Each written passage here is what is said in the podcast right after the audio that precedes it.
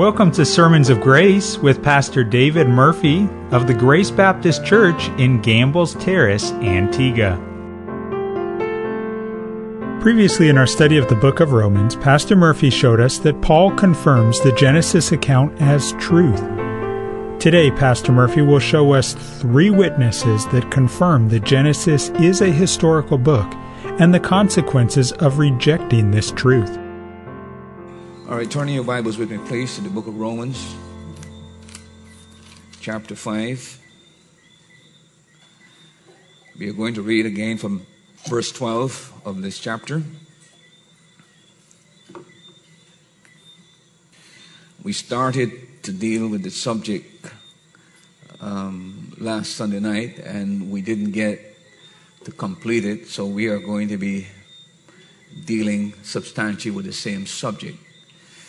I, I might have to rehash some of the material, and I hope you have the patience to endure um, the fact I need to do that. Otherwise, I think you'll lose the continuity of what we began to deal with last week. I want to read from Romans verse 12. Wherefore, as by one man sin entered into the world, and death by sin, and so death passed upon all men, for that all have sinned. For until the law, sin was in the world, but sin is not imputed when there is no law. Nevertheless, death reigned from Adam to Moses, even over them that had not sinned after the similitude of Adam's transgression, who is a figure of him that was to come but not as the offense, so also is the free gift. For if through the offense of one many be dead, much more the grace of God and the gift by grace, which is by one man, Jesus Christ, have abounded unto many. And not as it was by one that sinned, so is the gift. For the judgment that was by one to condemnation, um, but the free gift is of many offenses unto justification. For if by one man's offense death reigned by one, much more they which receive abundance of grace and of the gift of righteousness shall reign in life by one, Jesus Christ. Therefore, as by the offense of one, judgment came upon all men to condemnation, even so by the righteousness of one, the free gift came upon all men unto justification of life. For as by one man's disobedience many were made sinners, so by the obedience of one shall many be made righteous. Moreover, the law entered that the offense might abound, but where sin abounded, grace did much more abound, that as sin have reigned unto death, even so might grace reign through the righteousness unto eternal life by Jesus Christ our Lord. Now, having said all of that, I now want to go to the book of Romans, chapter 5. And I want to point out to you that the Apostle Paul is arguing for the historicity of Genesis. And I want to call three, three witnesses tonight that confirm that Genesis is a historical book and that the story of Adam and Eve and the fall are historical events. They actually took place. They're not myths, they're not legends, they're not caricatures, they're not poppycock nonsense. These are things that actually really actually happen in time, space, in history. I'll call the witnesses to the stand shortly. Now, if you are familiar with the book of Deuteronomy. Uh, you know that in the book of Deuteronomy, the Bible says in Deuteronomy chapter 17, verse 6, that when it comes to the matter of forensic evidence in the law courts, if you want to verify that something actually did happen, you must have at least a minimum of two or three witnesses. No matter under the Old Testament economy, it could have been settled legally unless there were at least two or three witnesses. So when I call to the stand people that to witness to the historicity of the book of Genesis, uh, if you follow the biblical model, I have no choice but to present at least three credible witnesses to verify that the book of Genesis is authentic and real. And I will take the time tonight to make that assertion that I do have three witnesses. The first witness, of course, I want to draw your attention to is what we have here, the Apostle Paul, in this section. If you read uh, chapter 5 and the passage from verse number 12 on to the end, you'll find that Paul points out eight facts about the book of Genesis. Eight facts. In verse number 14, the Apostle Paul named the first man. He said Adam was the first man. Read the book of Genesis, it's very, very clear that the Bible teaches that Adam was the first man. The Apostle Paul is going to present a case in reference to the book of uh, Genesis to confirm that it is an authentic book and these are historical characters. In verse number 12, Paul says that Adam sinned. Again, I don't have to remind you in the book of Genesis, chapter 1 to 3, that's exactly what the Bible teaches. In verse number 12b, uh, Paul says in this passage that Adam's sin brought death. Again, go back to Genesis. Third thing that Paul points out. He wants to be so meticulous and so consistent. Because Paul's point is that what took place in the book of Genesis actually was a real historical event. So Paul has to align his teaching with what you find in the book of Genesis. In Genesis chapter 12, verse C, uh, verse C Paul points out that Adam's sin was imputed to us. And the Bible makes it quite clear that when Adam sinned, we inherited a sinful nature from Adam. Every single person that followed Adam had this sinful nature. And by the way, it doesn't take you very long in the book of Genesis to show you what that sinful nature means because after Adam sinned, he has two sons. One is called Cain and Abel. Now imagine that. You just got mommy and daddy and you got two boys. You own the whole world but yet there's rivalry. And you wonder, but did not come out of the same womb? You got kids like that? Man, I got three boys and three of them as, as, as different as light from day. Same father, same mom. And that's what the Bible teaches that you inherit a sin. So exactly after the first sin, you've got this rivalry between because God commends one, the other one gets jealous and decide the way to get rid of the problem is to get rid of my brother. But wait a minute, if you get rid of your brother, you don't have anybody else with you other than your mom and your dad. Who are you going to play with? The stupidity of sin. See? And like the guy who cuts the limb and he's sitting on. See? And that's what sin does. And that gives you an idea of what that meant in terms of our sinful nature. That inherited nature. You, you, you wait, maybe five or six generations down the line, you can see it. No, immediately after Adam sinned, it works out in the life of his children. And you don't go very long in the Bible before you find bigamy. Where did that come from? See? And then it doesn't take you long before you come to drunkenness. And then you come to that stage where the Bible says every imagination of man's heart was evil continued. In a short space of time, the world's in chaos. The book of Genesis and the book of Paul aligns with that. As a result of Adam's sin, it was imputed to us. We all inherited a sinful nature. So that's the, the fourth thing that Paul talks about.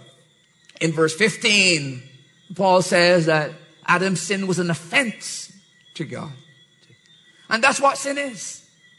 Sin is something that we offend God with because we violate and we transgress, we go beyond a commandment, we go beyond what God has stated. When a man sin, it means that we deliberately make a choice to go against what God has ruled. That's why sin is a moral matter. It's not an accident. It involves rebellion. And Paul points that out in verse number 50. He calls it an offense see, to God. And then when you come down to verse number uh, 16, Paul says that Adam's sin brought judgment on all. And we all know that because of Adam's sin, we all come under the judgment of God because we also inherit a sinful nature. And it's very clear as well that when God began to deal with Adam after sin, God judged Adam and judged Eve. He said, You're no longer going to enjoy the goodness that I have. You're going to, you're going to have to work hard and sweat And you're going to eat bread by the sweat of your brow. You Before that, there was nothing that Adam had to do other than take care. But now there's thistles and grass and the whole thing. It's a judgment of God, not only on Adam, but also on planet Earth. Read the book of Romans, chapter 8. The whole creation groans. It comes under the judgment of God. And the Apostle Paul is drawing that out again. And then the seventh thing that Paul says in verse number 16b, he said it brought condemnation. And we all know that it's more than just physical death. When Adam died, became under the judgment of God, and it means that we will suffer eternal death at some point in time. So we, we, suffered condemnation. And then the last thing that Paul talks about in verse number 19, he said the, the nature of Adam's disobedience, he calls it disobedience. The last passage meeting we had, a question was asked. And here was the question What was the first sin? What was the first sin? And everybody uh, agreed that it was hubris. That's the word that they use. Nice, fancy word, but all it means is pride. That's all it means is pride. And true, that's the first sin. The first sin was created, and it was it took place in heaven when Satan, um, out of his pride and wanted to be like God and ascend to the throne of God, you, you find he's the first Rasta. Five eyes, I will be this, I will be that, I and I, I will be that, for Rasta. But five different times, um, he said he wanted to be like God and, and, and, so on, and he will dethrone God and sit in this, in, on his throne. And, and, and God, it was pride. And read the book of Ezekiel and the book of, uh, and the book of uh, Isaiah. He talks about the anointed cherub that you were the embodiment of beauty until iniquity was found in you. Pride was found in you. That's the first sin. That's the first sin of the devil, but the first sin of man is not pride, it's disobedience. It's disobedience. And that's why Paul talks in this particular passage. He doesn't talk about Adam's pride, he talks about Adam's disobedience he's sticking close to the Genesis record because the Apostle Paul wants us to understand that when we, when we go to Genesis chapter 1 to 3, Paul wants you to know it's a historical document. What took place was a historical event, and Paul is going point by point. Nine times he makes a reference to that incident in the book of Genesis. Not accident, not coincidental. It's a deliberate act on Paul's part to confirm the historicity of the book of Genesis. What is uh, also um, interesting that when you come to um, the Apostles' writings, you also find this is not the first time the Apostle Paul affirms the historicity of Genesis. If you look with me for just a moment at Corinthians chapter 15, verse 22, you'll find that the Apostle Paul uh, again confirms this historical fact about Adam in the book of Genesis. In 1 Corinthians chapter 15, verse 22, Paul says, For in Adam all died. So not only here in the book of Romans, in his other epistles, the apostle Paul asserts and affirms that the book of Genesis is a historical book. The apostle Paul will not allow the church to dilly-dally and surrender the, the, the book of Genesis. Because Paul knows the full consequences, and I'll talk to that and we come to a close. What are the consequences of turning away from the book of Genesis and turning our backs on the first three chapters? Uh, so in Corinthians chapter 12, verse 22, the Paul makes the same assertion. If you look also at Corinthians chapter 15, verse 45, he, he says that Adam was the first man in that passage. Again, he's asserting Adam was a historical person.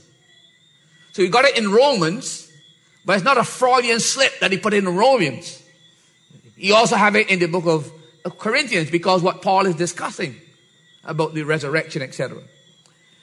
Then we find another time that Paul makes a reference to the historicity of, of, of uh, Adam and Eve and uh, the Genesis story. You find that in 1 Timothy chapter 2, verse 13, where Paul says, Adam was first formed. Again, this is an assertion. You know, you, you wonder why Paul makes those kind of statements. Uh, in the providence of God, God knew that the great attack in the end times would be this great book. He, he planned way ahead of time that this doctrine, this truth about the history of Adam would be confirmed in scripture again and again, and we can't escape the reality that we're dealing with history. He anticipated what would happen. And so you find in Timothy chapter 2 verse 13, he says Adam was the first man formed. Again, where do you get that from? Paul, where do you get it from? Well, it's in Genesis chapter 1 to 3. This is Paul's conviction that this book is true. And then the other reference to um, that Paul gives is found in the First Timothy chapter 2, verse 14, when he says Adam was not deceived, but the one was deceived first. How did you know that, Paul? See? Well, Paul was privy to the same knowledge that you have. Paul knew Genesis chapter 1 to 3, and he would have had the Jewish translation of the Bible. He would have had that. So Paul would have known that that is what Genesis said, and that's why Paul can say that Eve was deceived, but not Adam. See? Again, you cannot read Corinthians chapter 15, 1 Timothy chapter 2, and think it's a mere coincidence that Paul would bring these things into the scriptures. He's witnessing to the truth of the historicity of the book of Genesis. Now, I want to call witness number two to the stand for just a moment. And what an incredible witness this is because it is what we have here is something that is purely coincidental and there's no collusion between Paul and this person. Could never be. No collusion. See, let me show you another passage of scripture that may shock you, another witness to the Genesis story. Look at Jude chapter, uh, there's only one chapter. Jude, verse 14. You know, I, I, don't think Jude would have understood exactly what his affirmation means in this time in which we live, where the book of Genesis is under such severe attack. I don't think Jude could ever conceive that the witness of his book would support the, the, the Genesis account. But look what it says in Jude, verse 14. And Enoch, also the what? The seven from who? There it is again. See? Now, if Adam was not a historical person, how could Enoch be the seventh from him? You can get children from a myth, you can get babies from a myth, from a legend, from folklore. But no, it's a, just coincidentally, he's dealing with these false prophets, and he's talking about the ungodliness that uh, Enoch, being a prophet, speaks about God judging the ungodly with their ungodly ways. And just coincidentally, he just mentions Enoch. Why did I say Enoch and leave nothing out? Enoch, the seventh from Adam. See? Where do you get that from? Go back to the book of Genesis, you'll see that Enoch is the seventh from Adam. See? How did you know that, Jude? Because he was exposed to the same information you had. He knew the book of Genesis. So indirectly, coincidentally, by no major plan on his own, not understanding the times in which we live, Again, the sovereignty of God, the wisdom of God, the omniscience of God, he knew that we would need support for time like this. And therefore, he guides Jude in his writing, and Jude is about to put down Enoch, and God said, no, the seventh from Adam, Enoch. Because God knows this will be the attack that we'll face today, see? That's the second witness that we call your attention to. The apostle Paul in Romans, in Corinthians, in First Timothy, and Jude in Jude uh, 14. But of all the witnesses that authenticate the book of Genesis, and of all the witnesses that vindicate Genesis chapter 1 to 3, there is no greater witness than this last one. And you find that in Matthew chapter 19, verse 4 and 5. And of course, Matthew is the gospel, and the gospel is the story, the glad tidings, the good news about Jesus Christ. And in Matthew chapter 19, verse 4 to 5, we read these words. And he answered and said unto them, Have you not read that he which made them at the beginning made them male and female? And then he goes on and said, for this cause shall a man leave his father and his mother and shall cleave unto his wife and they shall be twain and one. Where do you find that, sir? Genesis chapter 2. See? Who is the one that bears witness to this great book? It is none other than God's Son, Jesus Christ, the supreme witness.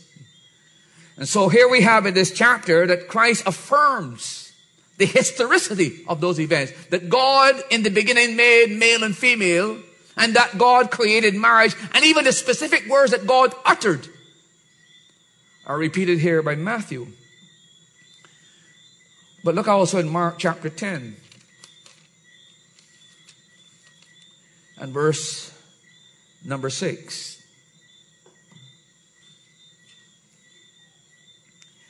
In Mark chapter 10, verse number 6, verse 5 says, And Jesus answered and said unto them, For the hardness of your heart, he wrote you this precept. But from the beginning of the creation, God made them what? Male and female. Where did he get that from? Again, the book of Genesis. My point is this. If Jesus Christ, the Son of God, the one of impeccable character, the God man, if he witnesses to the book of Genesis and said this is what actually literally occurred, it was a historical event, there could only be an ignoramus that would stand up and say that it didn't happen. See? So we have the classic witness and testimony of Jesus Christ himself uh, bearing witness to the book of Genesis, chapters 1 to 3. Now, the second thing I want to call your attention to is this what is the wreckage that results when we reject the Genesis account and we don't believe in the historicity of the book of Genesis? What happens? How, how does it affect us? You know, we got some foolish Christians, and I say foolish, I, I mean this seriously. They don't understand the ramifications of taking certain positions.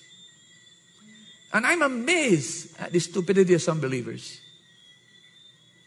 It's very crass for any Christian to say, well, it doesn't matter if Genesis 1 to 3 is an allegory or not. It does matter. It either was a historical event or it was not. And if you say it's not a historical event, it means that Paul is wrong, Jude is wrong, and Christ is wrong. So where does that leave you? To make such denials and to make such charges put you in the realm not of the saved, but of the damned. See? So when people say it doesn't matter whether these three chapters are correct or not, whether they're allegorical or historical, they're missing the whole point. It's a denial of the testimony, the witness of these three great characters and the supreme character being Christ. I want to point out now what, it, what what's the wreckage? Not only the witness, but what's the wreckage when we uh, do not embrace these chapters as, his, as historical. Number one, the first thing I would like to say is that when we deny the first three chapters of the Bible and we say that they're not historical, they're just merely allegorical events and, and so on and so forth, I would like to say that the first thing you do is that you repudiate biblical authority. I repeat, you repudiate biblical authority. You, when you say those kind of statements, you destroy the credibility of the Bible and the veracity of the Bible. You destroy this book and you give no particular basis on which to ground your faith in. You are charged with the Bible with error. And now, when you charge the Bible with error, you no longer have an infallible, inerrant Bible. You have a Bible that is a, a, a mixture, a hodgepodge of error and truth. The problem is, if it is error and truth, can you tell me who decides what is truth and what is error? So we're in a dilemma now. See? And by the way, that's the, the problem we have when we're dealing, dealing with the Rastas. If, you ever talk to a Rasta, he has what I call a butterfly hermeneutics. He begins talking to you on a certain subject, and then he fly off over here. And what he says over here doesn't make any sense at all what's connected over here. He will tell you he believes in the Psalms, but he doesn't believe in other things in the Bible. My question is, why do you believe in the Psalms then? How do you know that what you believe in the Psalms is correct? So he has no answers because he has no absolute truth. And when we do this with the book of Genesis, all we end up is really destroying biblical authority. We no longer have an inerrant, infallible word and we don't have an inspired book any longer. We have a book that's a concoction, a mixture of that which is inspired and that which is human. And we become the authorities now to decide what is correct and what is not correct. So I find something I like, I said that's God's word. You find something you like, say that's God's word. We end up with total confusion. The authority of the scripture is gone. I don't know if you would agree with me of this, but this is what is going on and going on in the current world.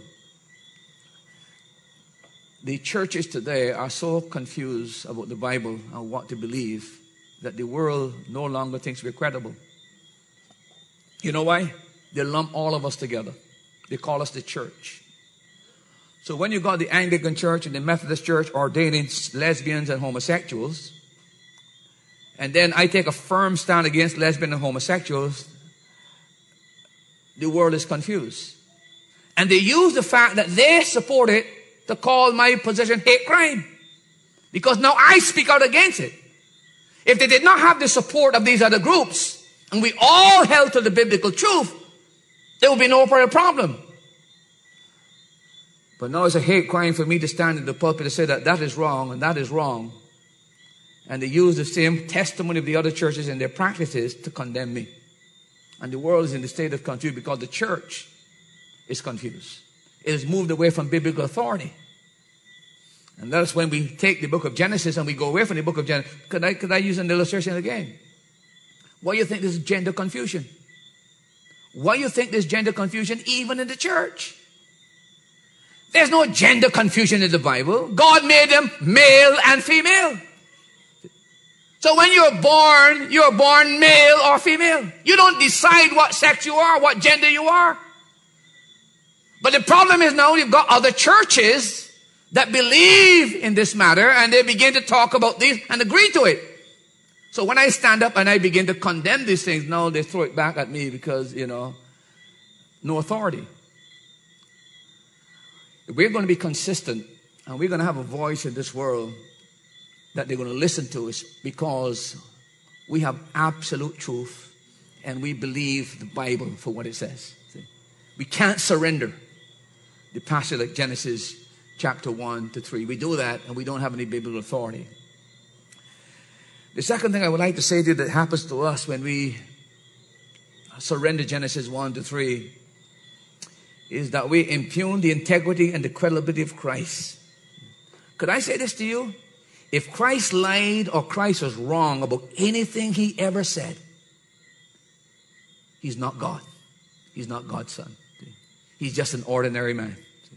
So I bring down Christ to the level of humanity because I, I charge him with error. When he said that there was an Adam and an Eve and that God made a male and female and that God said a man should leave his, his uh, a woman should leave her, her father's house and go to be with her husband. If that's not true, the whole character of Christ is impugned and his whole credibility is destroyed. So when you think that surrendering the book of Genesis have no consequences, I would ask you to rethink that, sir. And I agree with Josh McDowell that when it comes to Christ, there are only three options.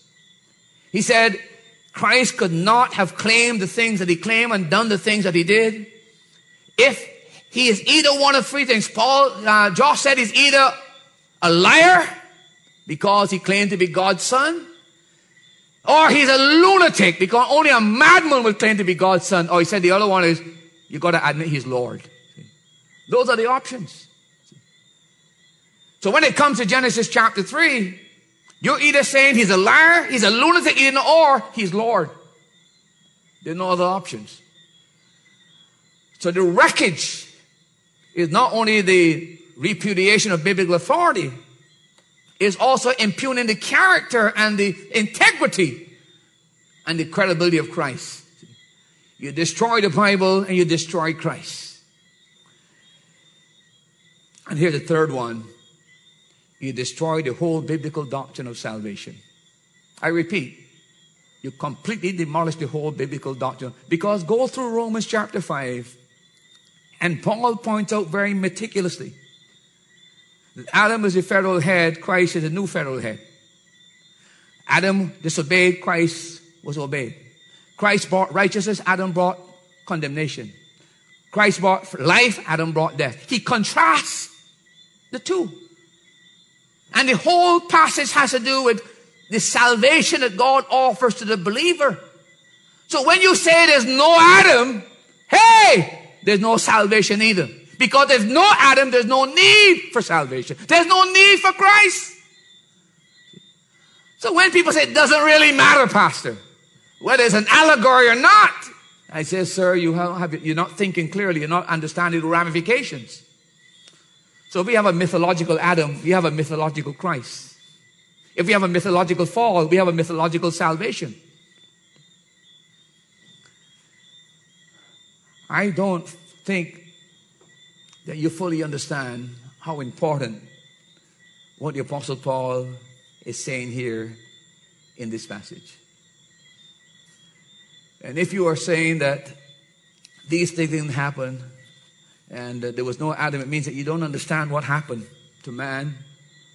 You don't understand our relationship to Adam's fall. And you don't understand Christ's relationship to us and the undoing of what happened in Adam's life. What I'm saying to you is you're still lost in your sin, you're damned. See? If you surrender the first three chapters of, of the Bible. So, Pastor, shouldn't say that. Well, I ask you, what else am I to say when you come to a chapter like this where Paul is making it very clear that our whole salvation is wrapped up on what took place in the Garden of Eden and how Christ came to undo everything and to neutralize and be an antidote to all of those things. It's not a small matter, my dear friend. Uh, when you come to a passage like this, you've got to either accept it or you've got to reject it. So, this is Paul's teaching on this matter. He talks about the reality of sin, he talks the universality of death, but then he talks about the historicity of Christ. And then what he will deal with next to show you is the sufficiency of Christ to cancel out everything that happened in Adam. And Paul will go through in detail everything Adam did. You check that. Christ dead, does away with that. He's going to point out the sufficiency of Christ in these matters. So I want to ask you tonight have you fully understood the importance of the first three chapters of the book of Genesis? The Apostle Paul spends a whole section dealing fairly exhaustively with this matter. And I, I, I, don't think the Apostle Paul understood the battle that we would be in today. But I believe in the providence of God, he understood the great conflict we would have. That the brutal attack on this book that we would need is supporting evidence to confirm that we have not followed cunningly divine fables, but we have followed the historical facts of the Bible. And God made sure that He provided the three witnesses that are required, and the premier witness of all is Jesus Christ. So if we don't take the Bible, we destroy the authority of Scripture. We take the credibility of Christ and the uh, uh, authority of Christ and we totally destroy that. But above all else, we completely obliterate the whole doctrine of salvation. The whole thing topples because everything that Paul teaches, the base is the book of Genesis. And when the base is removed, the whole superstructure collapses. That is how important the book of Genesis is to us. I want to encourage you as a believer to spend some time going through the book and don't race through it impetuously because you want to say that you read your five verses or you read your two chapters for the day and therefore it'll keep the devil away. You know. No, no, no. Spend some time understanding the ramifications of what you're reading. What does this mean? And increasingly, I, I think you do, go to your witness and you start to deal with people, you'll understand if we do in a biblical illiterate generation, and we're going to have to call them back to truth again and again and again. This past week, I went to visit a lady, as I told the church. Spoke to her for over three hours, from 4:30 until 7 o'clock. What amazed me about her is this. And the husband, by the way, what amazed me about him is that he can tell me that all of his family were Christians. Uh, she's an Anglican for all these years. She's in her 60s, maybe 65. I think she told me at 66. But as I began to, to talk to her, because she, she called in about the matter, I went to see her. She doesn't understand a thing about sin. She doesn't understand a thing about salvation. Nothing at all. And I said to her, Madam, you realize you're 60, I don't know, you're 65. He said, you, you realize that you're going to die shortly?